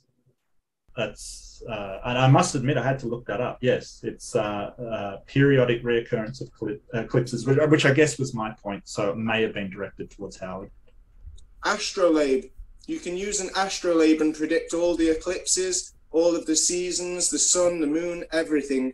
And ninety-nine percent of all data is transferred under submarine cables. You can Google that too. This one coming in from, do appreciate your question. Stupid Beta Energy says, obviously the visibility of Orion is consistent with the spherical Earth model. Please refer, you don't have to do this, James, but please refer to the image that I used at the second slide and figure it out for yourself. This one uh. in from Brandon Hansen says, Mark, is this your, let's see, more of a just a, an attack. They say, just a Mark, outright insult. They say, Mark, yeah, give it to me. They say, Mark, you seem to be interrupting George constantly. It's all right, man. Keep practicing, and you won't be. Let's see. He said, uh, don't, don't quit your day job. What do you say to that, Mark? uh, well, you know, at least I have a day job. Thanks. This is what I have to say. We are thankful for the speakers, and so we let you guys roast them a bit because they've got thick yeah, skin. Go on. I mean, they're debating yeah, on yeah. the public or uh, on the internet, so we know that they've got thick skin. But I do want to acknowledge the fact that we do appreciate our speakers. And this one coming in from Elabaka says, "Hey Howard, do the same experiment on moonlight when there's no moon. You'll get the same chilling effect without it. Why? How can I have a glass in the moonlight compared to a glass not in the moonlight if there's no moonlight? Ugh! You have to have moonlight to compare to moonshade. Yeah, that's what Otherwise, they're saying. There is no exper- yeah, yeah, there is no experiment when there's no moon there. Because no, then that's they're both what they're saying. Mark, Mark, let me explain it because you obviously oh, sorry, don't get but... it either. You obviously no, no, don't do. get it either. You obviously don't get it. If there's no moon, then both glasses are in the moonshade. You need moonlight to have one under the moonlight and one or two or three that are not under the moonlight. Then you get your thermometer and you check the temperature, and the only one that's dropped is the one in the moonlight. Try for yourself instead of going to radiative cooling explanations and other people's say-so. Just try for yourself, like making an observation over water level instead of using other people's boat images that we've all seen for the last five, six years. Thank yeah, I'll you. just explain how you do that. You basically get a, like when there's no moonlight, you do the same experiment. You cover one and then you leave the others out in the non-moonlit light and you'll get the same result. The one under cover will be warmer than the ones out in moonlight. And that's because, as I think the person as ending in the question would explain, that the cover is actually trapping in heat that will make the glass under cover slightly warmer. So that's how you do it without moonlight. And if you get the same result with the moon not involved, then you know it's not the moon that is causing the effect that is produced. What cover are you talking about? Both glasses are unsheltered. They are not covered, or that would be radiative cooling. Watch my lips. No cover. Out well, in the garden. Out, of the moonlight out in the garden. It being covered by something. Out in the garden. One uh-huh. in the moonlight and one yes. in shade. You can have shade yes. from a vertical. Please stop interrupting me. You've been told by I one of the yes. audience. Yeah, stop. And let me finish first. There's a wall, it's vertical. It's not covering the glass. Vertical wall gives shade from the moon. Put a few glasses in different parts of the garden where the moonlight does not hit them. Not covered.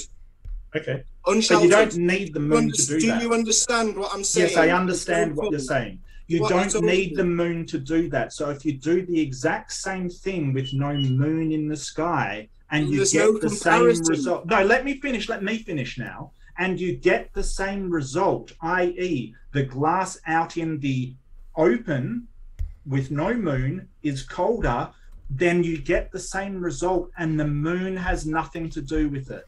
They're all in the open, Mark. Do you not understand? Well, they are the one that's looking... not near the wall then. I, I feel like I'm explaining it to... Like, if you just do it when the moon is not up, and do the, what? You test, what are you comparing? They're both out do in the exactly open. the same experiment. Exactly oh, the same experiment. You do it. How about you do it instead of talking about what you've oh, read? This is what the question was about. I can't believe you don't understand this. This is no, what the question was saying. Unsheltered, no cover. That's fine. That's fine. That's fine. Okay, I agree with you. They're unsheltered, out in the open. Thank what you, you do is the same experiment with no moon, right? No, there's no One's comparison. Next- Let's let him finish. Because if the same thing happens and one is warmer, then if the moon isn't there, it has nothing to do with the moon. It doesn't happen. And you can check with a magnifying glass. Have you done that? Hold on. The let's, question let's hear, was, has you, have let's, you let's done that? Howard.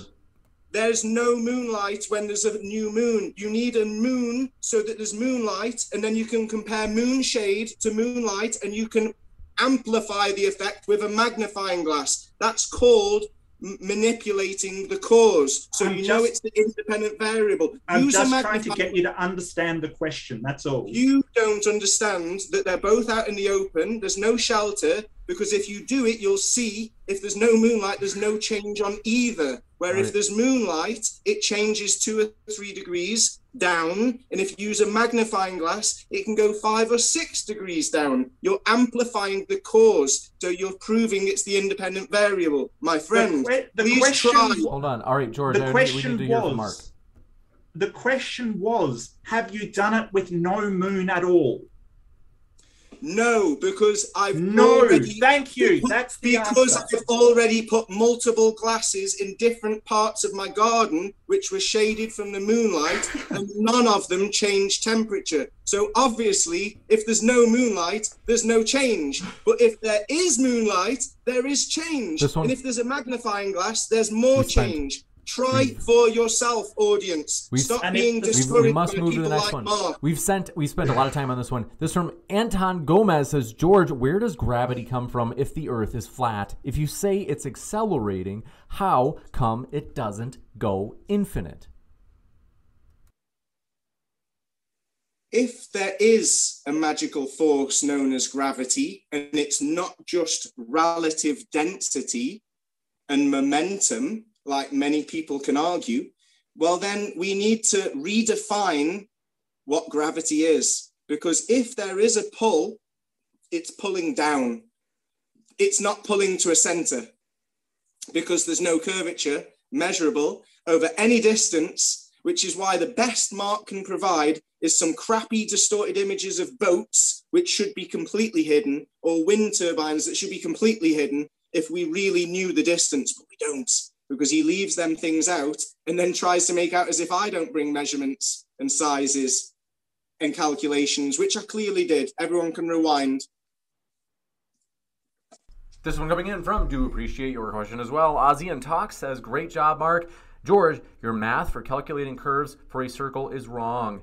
Do or can you graph a circle? You can prove a curve calculator on paper. Try it if you are not sure about the claim.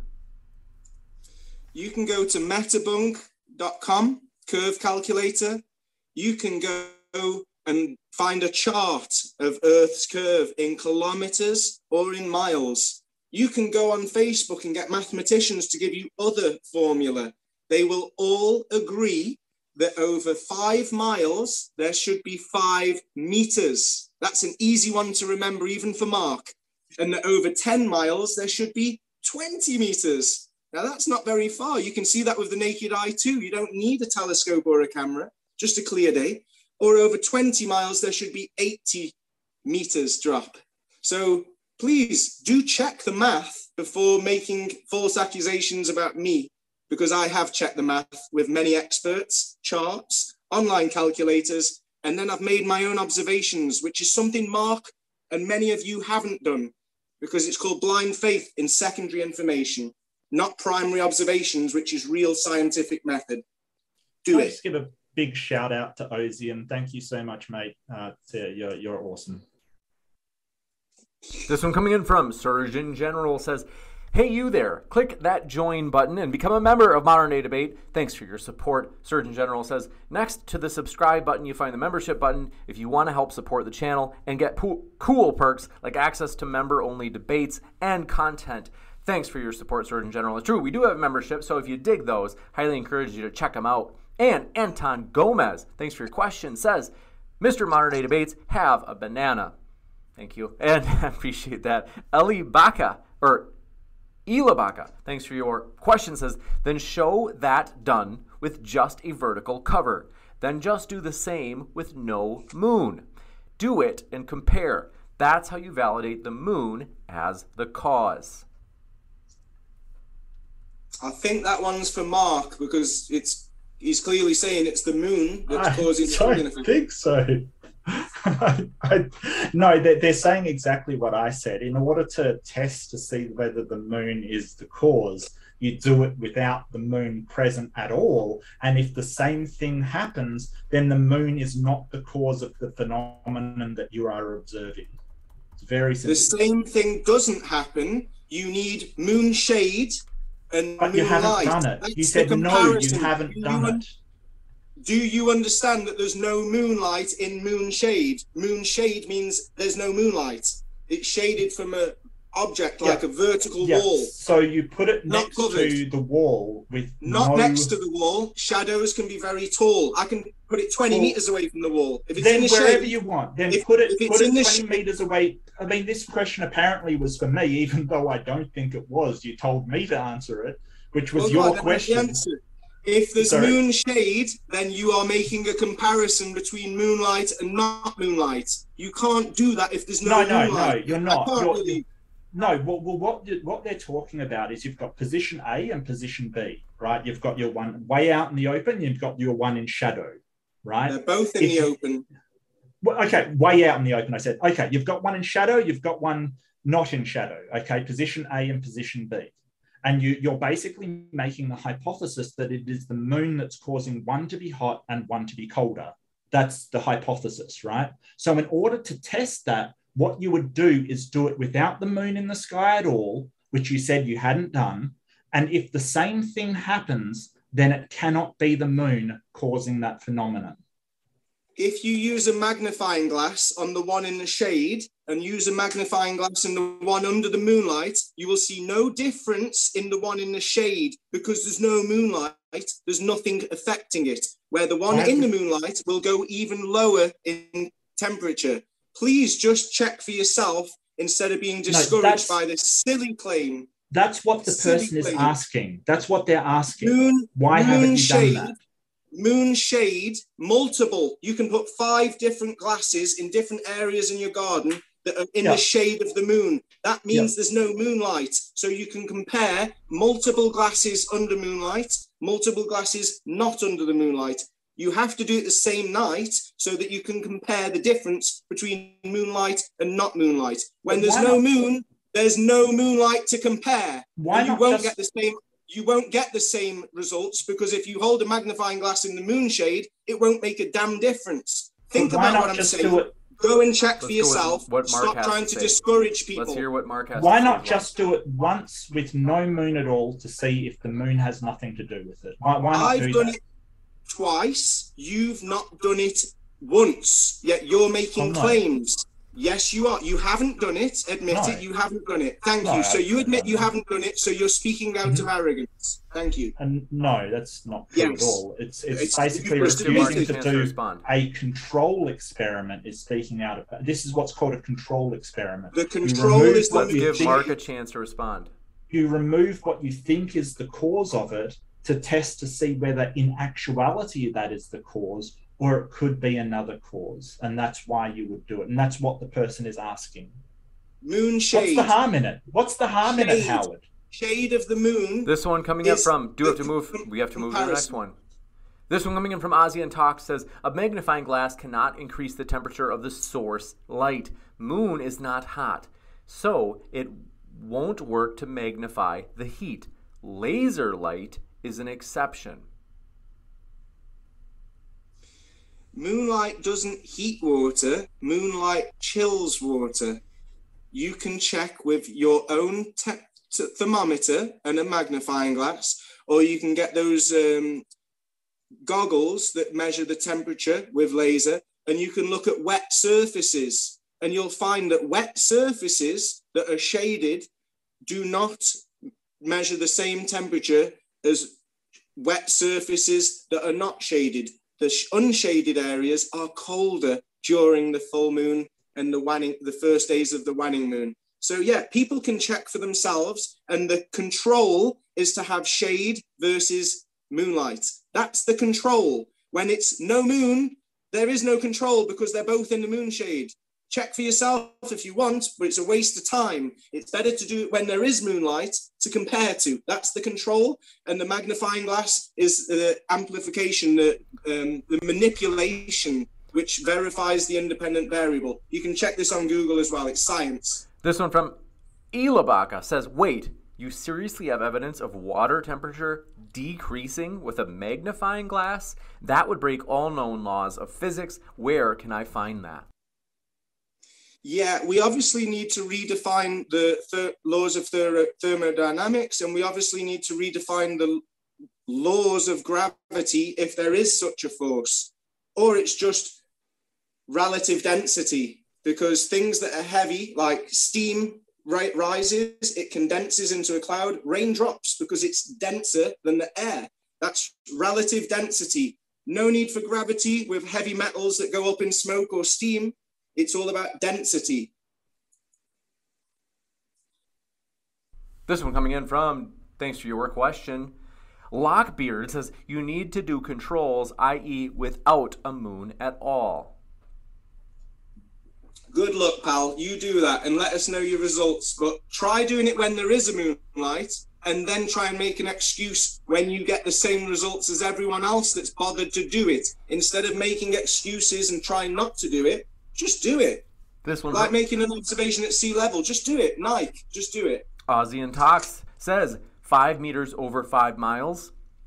You do understand yeah, that they said you do understand that the Earth is not flat, right? Even you should see the bumps with your eyes. Some bumps are over five meters. Over a body of water like a lake that hasn't even got waves, you should see a ten meter pole or a ten meter um, object half obstructed below or behind the horizon. It's simple. Over five meters, this, over five miles is supposed to be five meters of drop.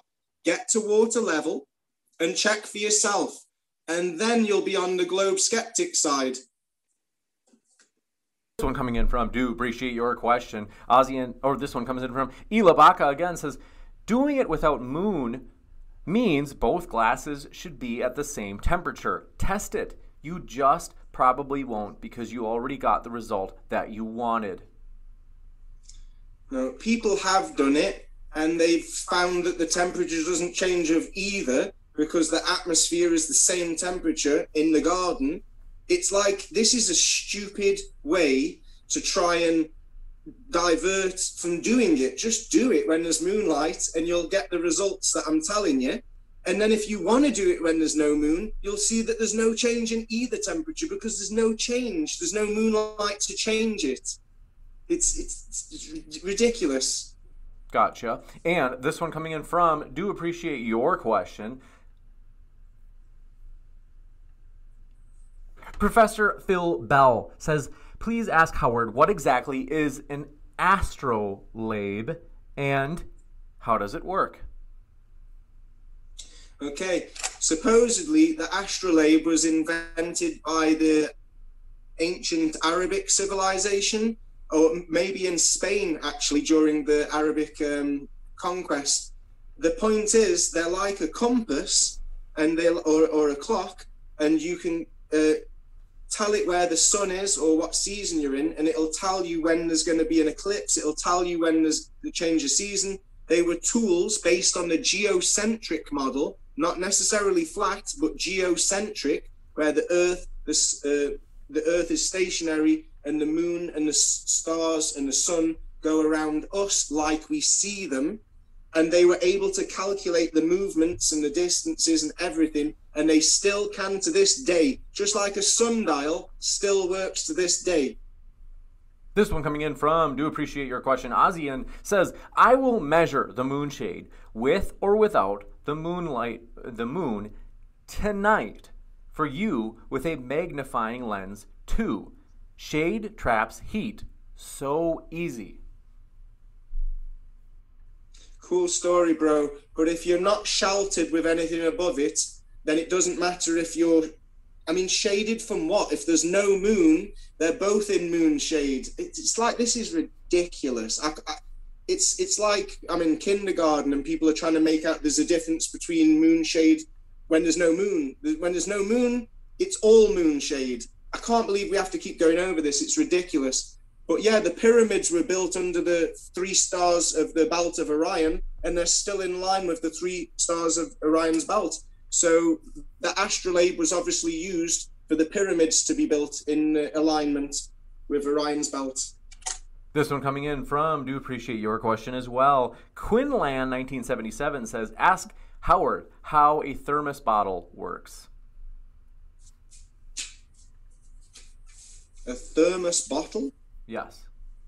Is that what, uh, like a flask, what I put my coffee in and it stays hot? Correct. Cool. I'm guessing that because it's uh, like got a vacuum from the outer casing and you seal it, it helps contain the heat for a longer time. But yeah, um.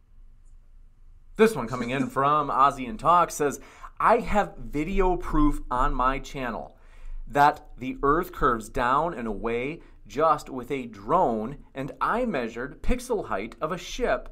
Simple. Curve proved. Well, the cool thing is I've spoken to multiple pilots on camera and off camera, and they all admit that they do not, and they're much higher than a drone, yeah? They do not have to dip the nose, even in a twelve hour flight.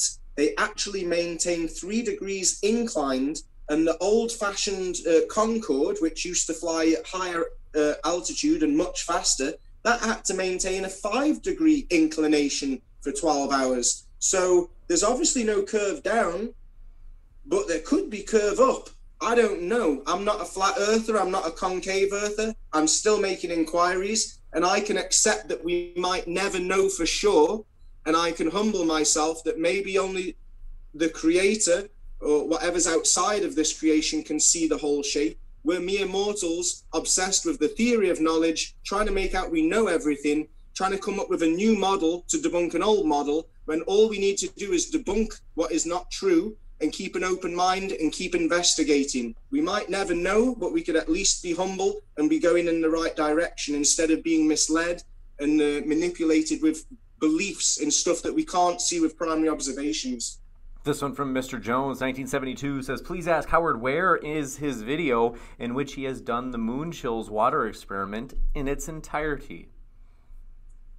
Yeah, as I said on my video, I've done the experiment twice and I waited half an hour for the effects. I'm not going to make a half an hour video of me stood there waiting for it to chill, because people will still claim that it's fake. I'm not asking you to believe me. I've never claimed a model. I've never said that you have to trust me. I'm saying go and make your own observations. do your own moonlight experiment, watch how the stars don't change path throughout the whole year. You, you'll see for yourself. I'm not asking you to believe me. I'm informing you on how you can check for yourself. That's science. You got it. And want to say thanks for tuning in today, folks. We really do appreciate it. Thanks for all of your questions. And most of all, thanks to our guests. It has been a true pleasure to have them. Modern Day Debate does have a Discord. I think Mark said, I don't know if it was the M D D Discord or a different Discord you said you were going to pop into afterwards, but want to let you know, folks, we don't shout it out enough that Modern Day Debate does have a Discord led by Let's Farm and others. And they do a fantastic yeah, job. Yeah, I was going to the Modern Day Debate Discord afterwards. So if you are interested in an after show or asking me any questions, do pop into the uh, M D D Discord, and I'm sure James will have the link there. one hundred percent. That is the Modern Day Debate Discord linked in the description. Highly encourage you to check that out. And we give huge thanks to people like Mark, as well as, like I said, Let's Farm, who's done a fantastic job making the Discord community a fantastic place. And so we hope you feel welcome there, as well as here at the YouTube channel. No matter what walk of life you are from, we hope you feel welcome, whether you be flat earth or globe earth or politically left, politically right, black, white, gay, straight, Christian, atheist, you name it. We're glad you're here. And so thanks one more time, gentlemen.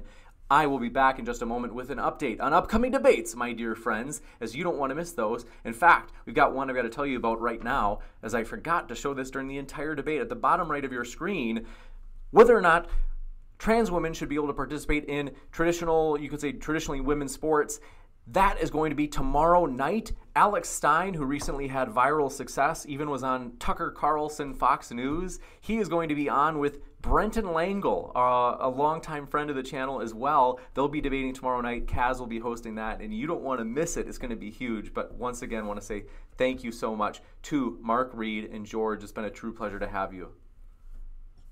Thank you, James. Thanks, James. My pleasure. No hard feelings, Mark. No, not at all. Not at all. Good, but, but, uh, but, please, but please stop preaching beliefs and just check for yourself. Uh, well, I think you should probably study a bit more and find out what the actual science is. we uh, study, before study, I get our this is going to start go. again. We've got to call gotta, I, I will. I'll be right back in a moment, folks, to let you know about upcoming debates and big plans that we have for Modern Day, Modern Day Debate. We're excited for the future, so stick around for that. In about twenty seconds, I'll be back.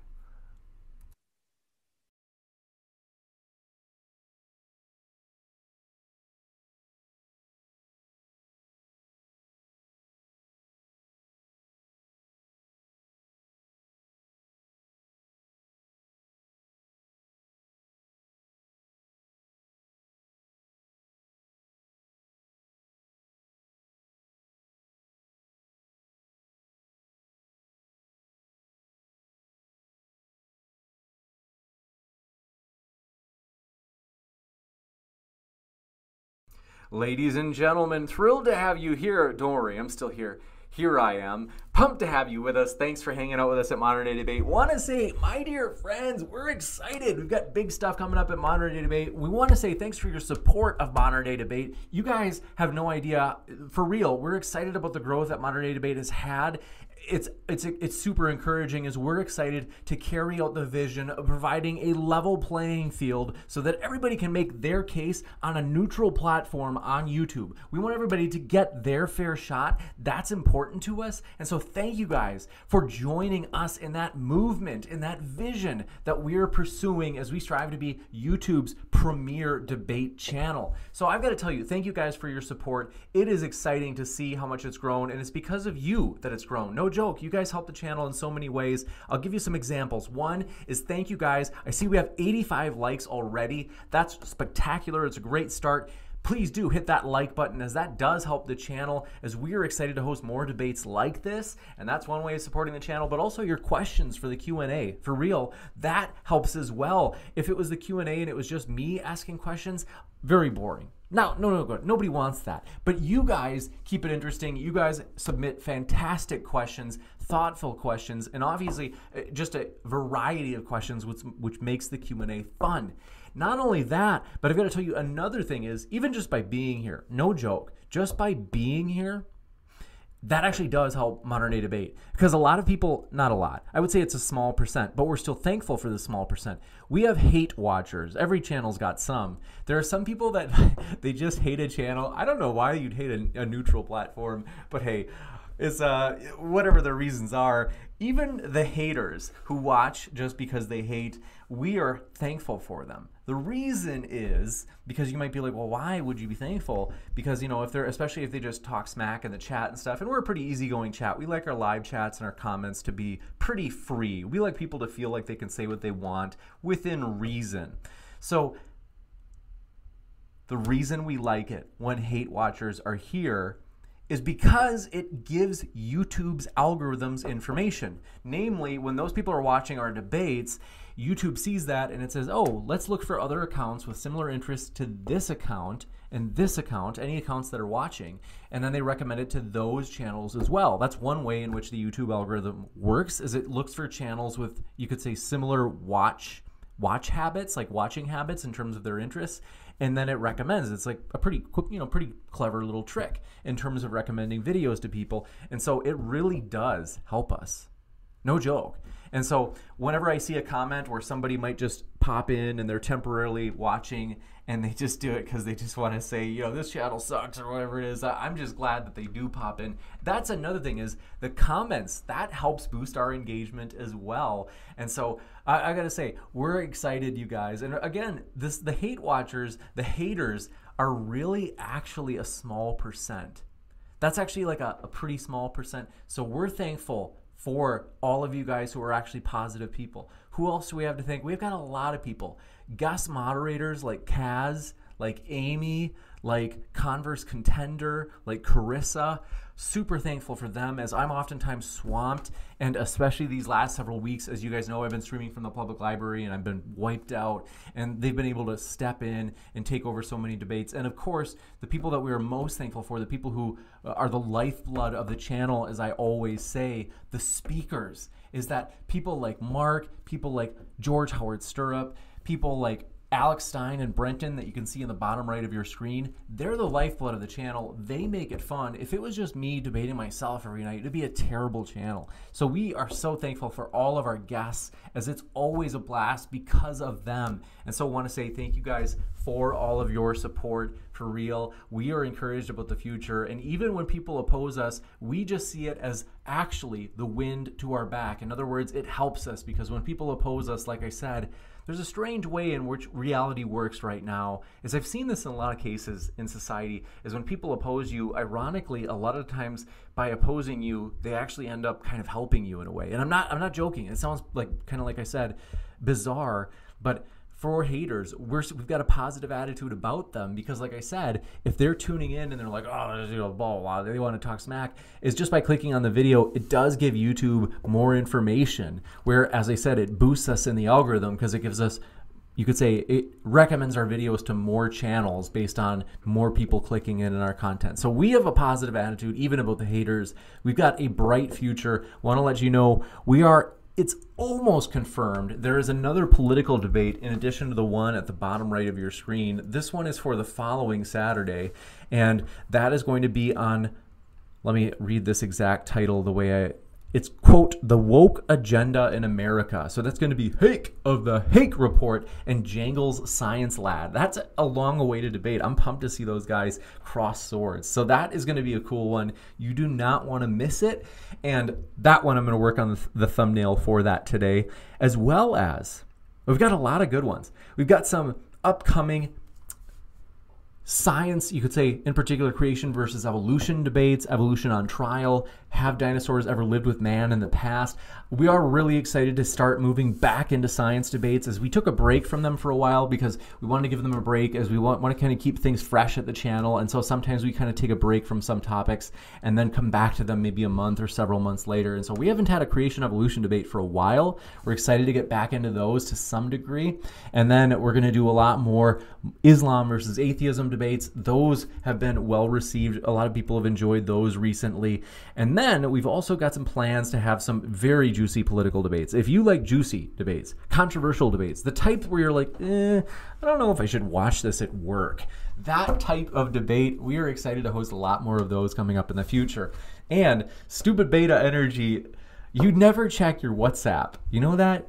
You know what your problem is? But Also, I want to say thank you, though, in the, the old live chat. To others in the live chat, good to see you. Gleam, as well as Calypso and Comradical, thanks for being with us. And D. Ross, pumped to have you here. Surgeon General, glad you were with us. And thanks for your uh, message the other day, letting us know about the stream. Sometimes the stream runs late, uh, even after we tried to turn it off. As well as Gander, thanks for being with us.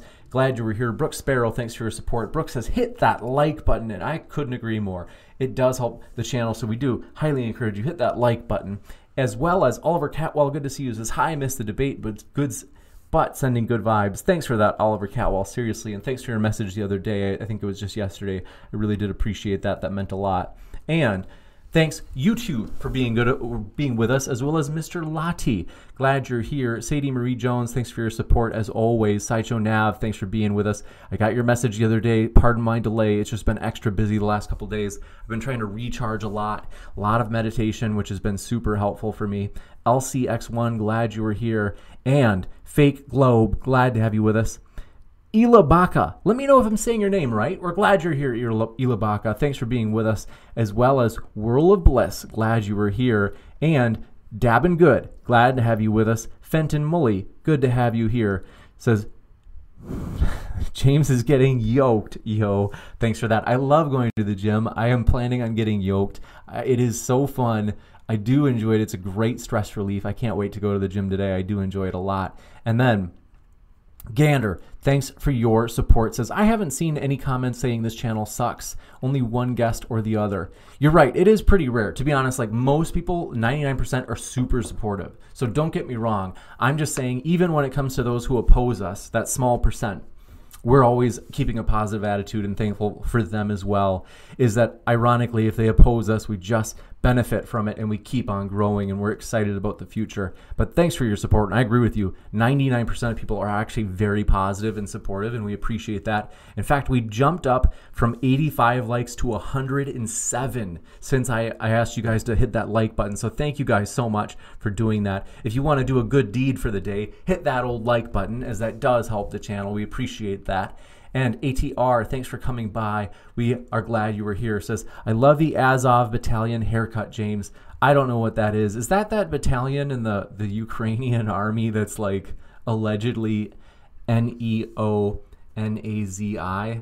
Uh, in that case, I don't know if it's a compliment. I don't know what their haircuts are like, but I think I remember that being the name of the battalion, um, which I'm like, obviously not. In, I'm not an N E O N A Z I, but Fallen Merrick, thanks for being with us, as well as, let's see here, D. Ross, glad you're here, Charlie Reed, glad to have you with us, and, but yeah, how are you guys doing in the live chat? I've got a little bit, I've got a school meeting in a little bit that I'm, I'm glad to get to reconnect with everybody, and so uh, I've got to run in just a few minutes, but I do want to say hi to you guys and get to hear from you, and how's your, how are your lives going, and I hope you're doing well. Green Dragon Reprise, glad you were with us, as well as Willie the Kid, we are glad you were here. And then H L Aristoteles, thanks for being with us. Appreciate your support. Thanks, Frank, for being here. And well, also, R T, good to see you again. Rufus Saint Hubbins, glad you were with us. Ian's Voice, thanks for coming by, as well as Glober Mom, glad you're here. L B Things, Stuff and More, happy to have you with us. Peter G, glad you were here too. And YouTube says, isn't it early in the U S? Putting a shift in. Yes, it is. It's early for me. I got here at the library at like eight thirty this morning, uh, just because right now, uh, to accommodate the speakers, we, I had to come in early. Fallen Merrick, glad you were here, says, are we are we welcome here as Moonshaders? Yes, you are. And Absolute Death says, Jedi or Sith? Thanks for being with us, Absolute Death. And of course, Jedi, as well as Ashley, nineteen student dot doctor. Thanks for coming by. We are glad you are here. Lax Paint, thanks for being with us. And Self Law, we are glad that you are with us. Rockin' Woodworks, thanks for coming by. We're glad to have you here. Southern Sal, thanks for being here. Wesley Allen, happy to have you. Elvin Mod Photo, thanks for coming by, as well as Fate Zero and my dear friends, I am hoping that you're doing well. I see you there in the old live chat. Thanks for your support, Sadie Marie Jones and Corey Murphy. Glad to have you with us.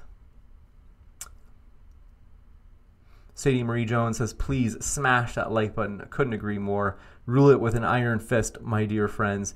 Jeremy Cole. Horperich, thanks for coming by. Glad to have you with us. Let's see.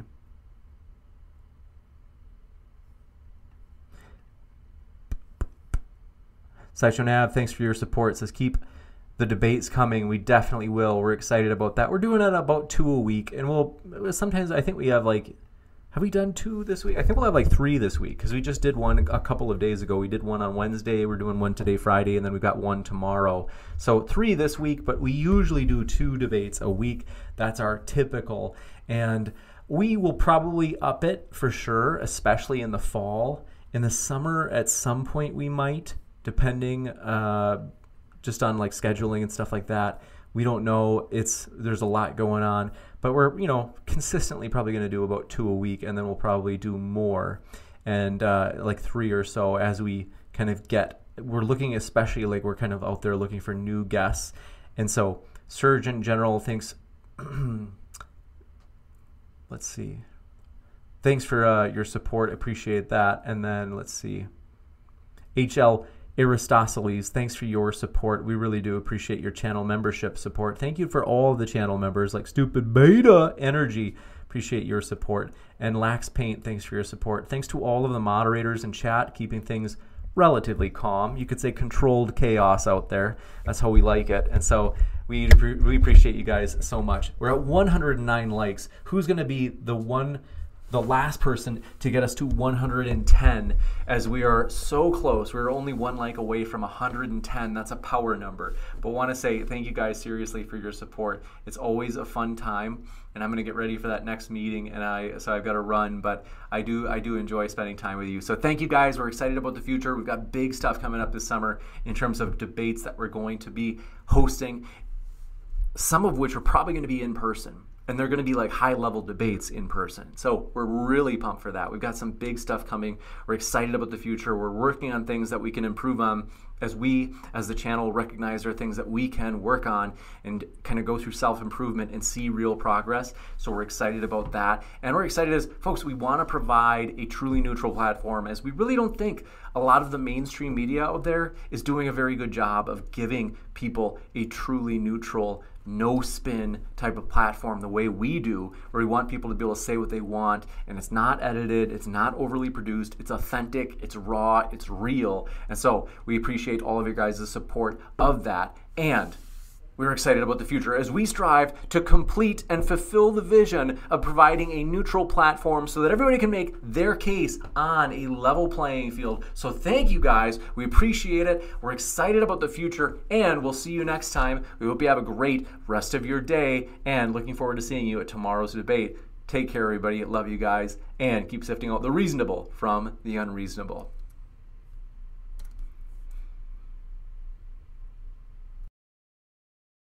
Amazing.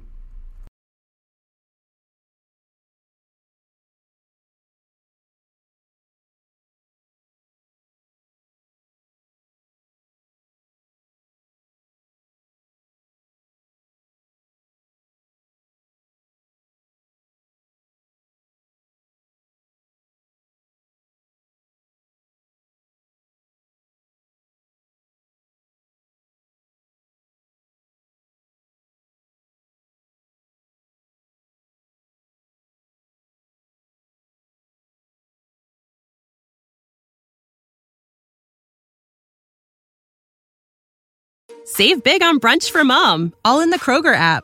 Get sixteen-ounce packs of flavorful Angus ninety percent lean ground sirloin for four ninety-nine each with a digital coupon. Then buy two, get two free on twelve packs of delicious Coca-Cola, Pepsi, or seven up, all with your card.